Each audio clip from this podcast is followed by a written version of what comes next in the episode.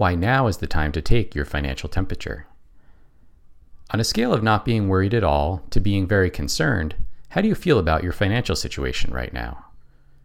If you find yourself doom scrolling Twitter or Facebook, or consuming cable news with any regularity, I'd be willing to guess that your level of financial concern is elevated right now.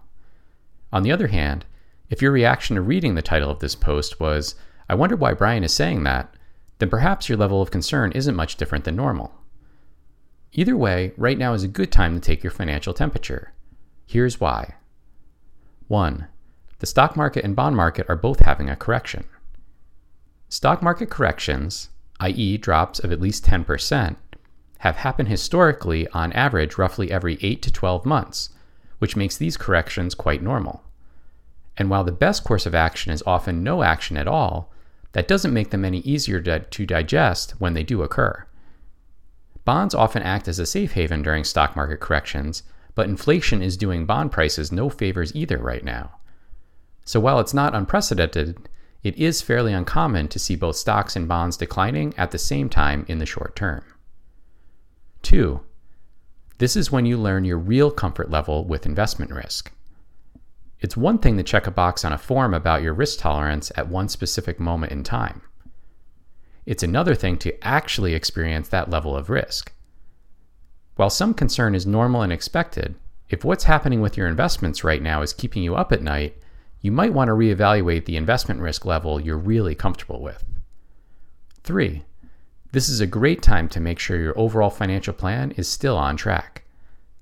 Most of my conversations with clients during a correction are to provide reassurance. I start with reassurance that their plan factors in these normal corrections and is built to take on the least amount of investment risk that still gives them the best chance of achieving their goals and priorities. I then provide reassurance that, they, that should any adjustments to their plan become necessary, I'll be sure to let them know. These conversations usually allow them to quickly get back to what matters most living their best life with a sense of financial comfort and confidence rather than worrying about the short term fluctuations of their investments. So, if you haven't done so already, I'd encourage you to take your financial temperature. If you find it's elevated, spend a minute or two evaluating why that might be and whether or not you should do anything to get it back to normal.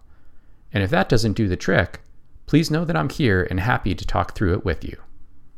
Brian here. Thanks for checking out this episode. If you'd like to learn about future episodes, you can sign up for my e newsletter at brianplain.com. Now, on to the disclosures. Brian Plain offers investment advisory services through Gradient Advisors LLC, Arden Hills, Minnesota 877 885 0508, a SEC registered investment advisor. Gradient Advisors LLC and its advisors do not render tax, legal, or accounting advice. Brian Plain CFP is not a registered investment advisor. Brian Plain and Gradient Advisors LLC are not affiliated with or endorsed by the Social Security Administration or any government agency.